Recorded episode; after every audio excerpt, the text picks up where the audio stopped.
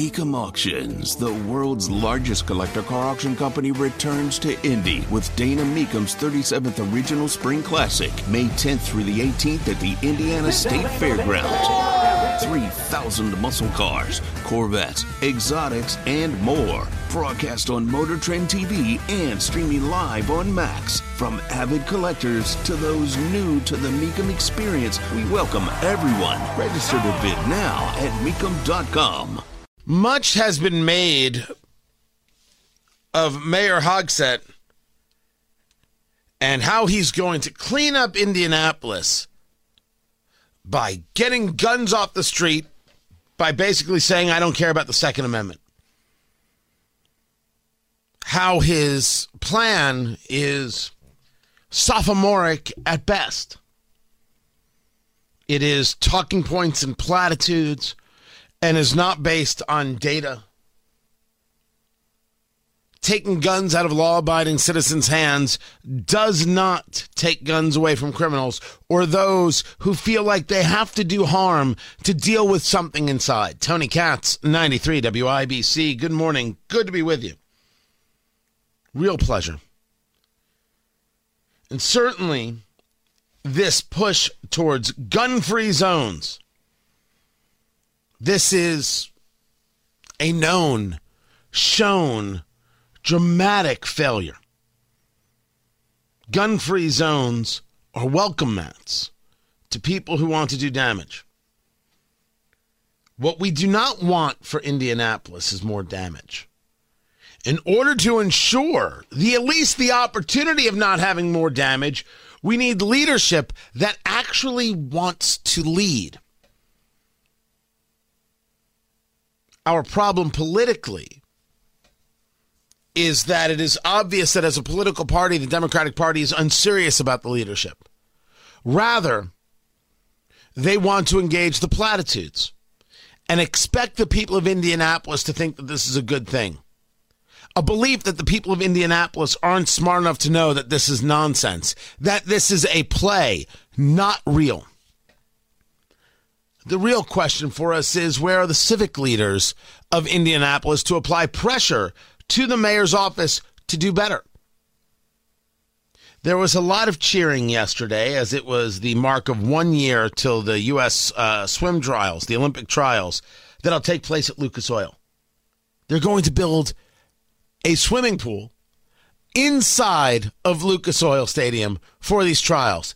It's going to be an incredible event. It's going to be spectacular. I am thrilled to see it happening. I cannot wait for the, it's going to be nine days. What is the number? A hundred million? Did someone say a hundred million brought into Indianapolis? Spectacular. Cannot wait. I think it's going to be. I mean, this is what we do. This is what we do, and the people who do it, and I'm loving seeing uh, uh, one of those uh, committees, uh, the welcoming committees, and and and putting things together. Carol Howard, who uh, does Rev uh, Rev Indy, great. It's it's wonderful to see these people growing in these in these leadership places. Love it. But we've seen what happens when we have the large scale events. That's when we see the homeless people removed from the streets pushed to the side. That's when we see the real presence. What about our daily lives? Why aren't our daily lives given as much importance as this nine day event? You'll note that I don't argue that the nine day event shouldn't have importance. I think it's going to be huge for the city. It's going to be wonderful if you were really engaged on an importance of the city on a day to day basis, you wouldn't engage a conversation about a ban on assault rifles. You don't even know what it means. You don't even know what you're saying. These are the people who think that AR 15, AR stands for assault rifle. It's, it's embarrassing at this stage of the game. Removing permitless carry you still want to play the game that having a permit is the thing that's necessary? You don't want to pretend you, you want to pretend like there still aren't background checks? It's embarrassing. And then you want to raise the age to own a gun from 18 to 21.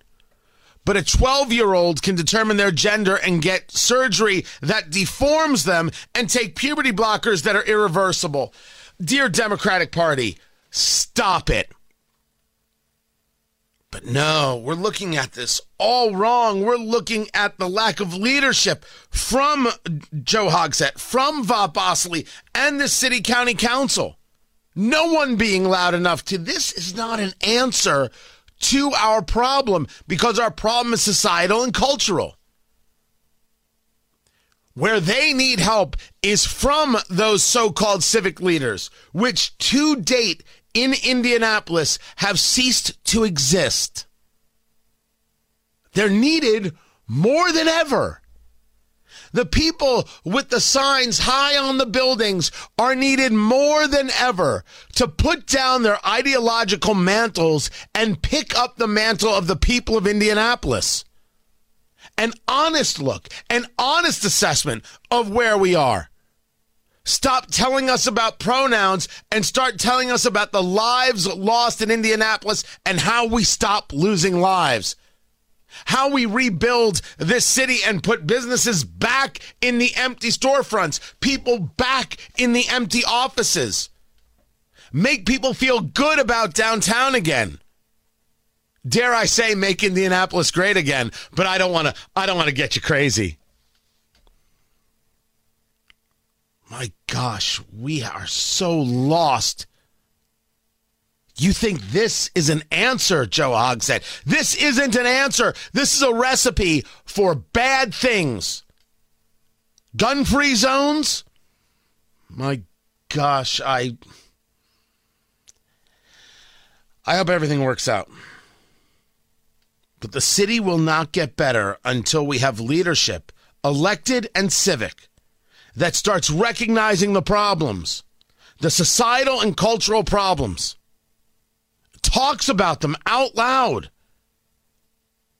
The pent up anger, the hostility, possibly the mental illness, possibly the depression. This idea that everything has to be uh, fixed by violence, any slight, as opposed to just letting something go, not thinking it's that important, finding a better way. You don't hear that from the mayor. You don't hear that from the city council. You don't hear that from the civic leadership. And we need to. This is your moment. Don't screw it up. I'm Tony Katz.